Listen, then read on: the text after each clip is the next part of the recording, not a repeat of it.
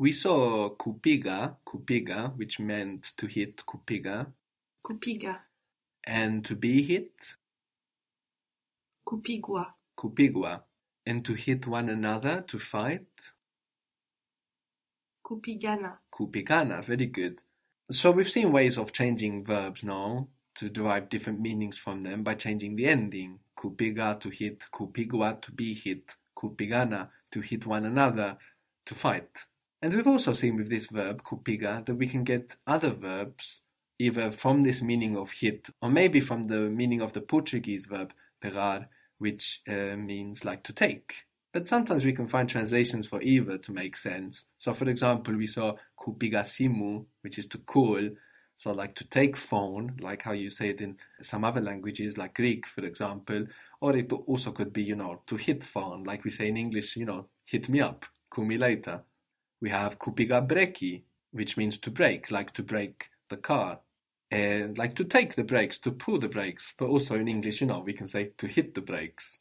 So just thinking about where the meaning behind different verbs you can get out of kupiga come from, just thinking about that, whether it's from the meaning of to hit or from possibly adopted Portuguese to take or to catch. Just thinking about that will help you internalize more vocabulary quicker.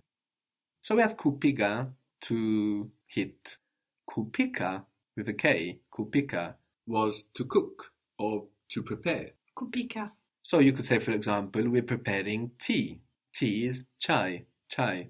chai, So how would that be? We're preparing tea. tunapika chai, Tunapika chai. Chai doesn't have a plural. Tea or teas is chai. So what noun group might it be in? like plane, ndege, Good. What group is that? the What does ndege start with? N group, The N group. So if you wanted to say, for example, the tea is being prepared, what is to be prepared from kupika to prepare? to be prepared, Mm. kupikwa, Kupikwa. So the tea is being prepared? Chai, chai inapikwa, Chai inapikwa. Very good. Another common ending for verbs, to get more meanings from verbs, is adding an e or an i, so an e or an i, an e sound or an i sound, before the last a. And with this, we get the meaning of to or for. So, for example, we have kupika to prepare and kupikia, kupikia, adding an i before that a, gives us to prepare for.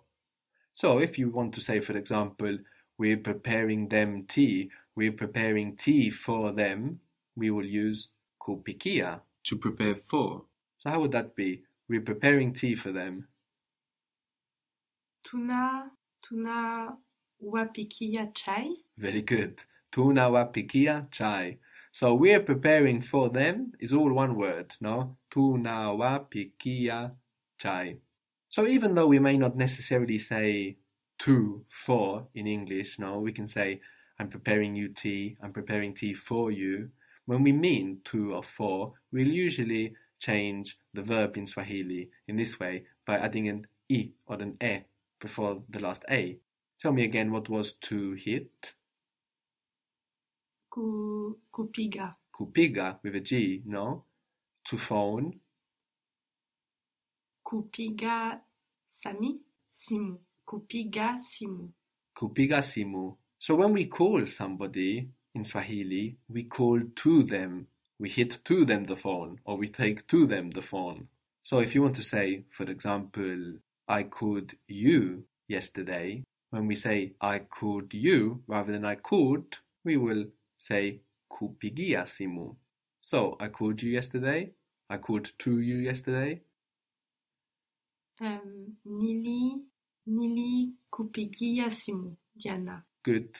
Nilikupigia simu jana. To write is kuandika. Kuandika, to write. kuandika, How would you say he wrote? aliandika, Aliandika. A letter is barua. Barua. B A R U A. Barua.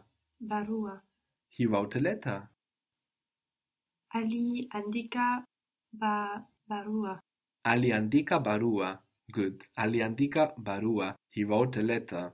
If you want to say he wrote me a letter, well, now it's to me. Even though we may not necessarily say that to in English. He wrote me a letter is he wrote to me, for me a letter. So, what might kuandika become? kuandikia, Good, but you will stress that I that you Kuan- added. Kuandikia, Kuandikia. Good. So, he wrote me a letter? ali ni Ali ni andikia barua, Ali ni andikia barua. Very good. So Ali ni he passed. Me andikia wrote to barua letter. He wrote a letter to my sister. He wrote a letter to my sister.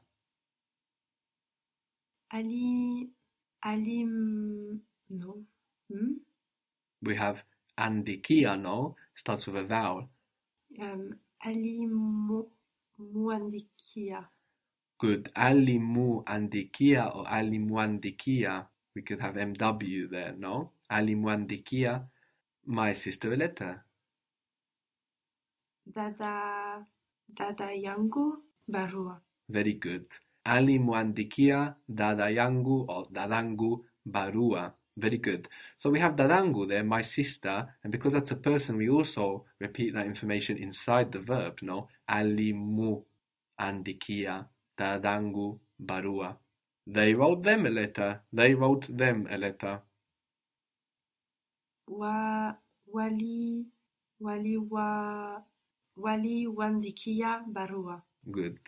So we have kuandikia to write to, but just to write is kuandi, kuandika, kuandika. So just they wrote a letter.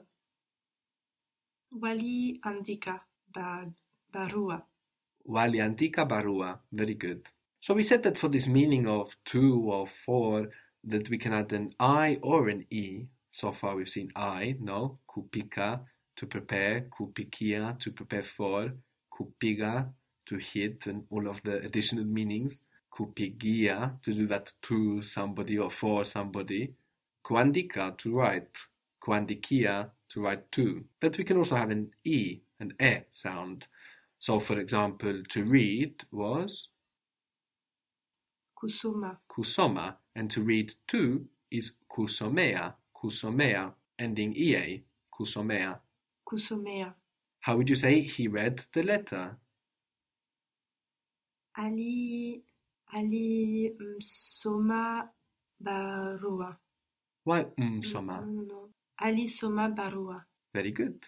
Alisoma barua, very good. He read me the letter. ali nisomea barua, Very good. Alini somea barua. So even though in the English I didn't say to me, I said he read me the letter, that's what we mean, no? He read to me the letter. Alini somea barua. And that could also mean he read the letter for me, depending on the context. Alini somea barua. If you know what you're talking about and want to say he read me it, he read it to me, you'll never have two sounds after the time expression like me and it or you and them, you know? So you will just leave it out. You will put the personal one in, the one that refers to the person, and the one that refers to the thing is just obvious, you know? So if you say he read me, well, we understand he read me it. No, we don't include that. So how would you say that? He read it to me, he read me it. ali ali nisomea, Alini somea, no? We have to me, no? So it's obvious he read to me something. Alini somea. So we don't include, for example, ni ki, ni i there together. Kuleta is to bring, kuleta, kuleta, kuleta. They brought the letter. They brought the letter. wali walileta barua, Walileta barua. They have already brought the letter. It's on the table. They have already brought the letter. wamesha leta barua, It's on the table. And barua is an N noun. So, N noun located on the table. What was the word for table? Mesa. Mesa. Meza. Good. M-E-Z-A. So it's on the table. I, ipo, mezani. Ipo mezani. Or Iko. Iko mezani. Very good. They have already brought the letter. It's on the table. Wameshaleta barua. Ipo mezani. They have already brought me the letter. So, this is, they have brought me the letter. Brought to me, for me. So what happens to kuleta?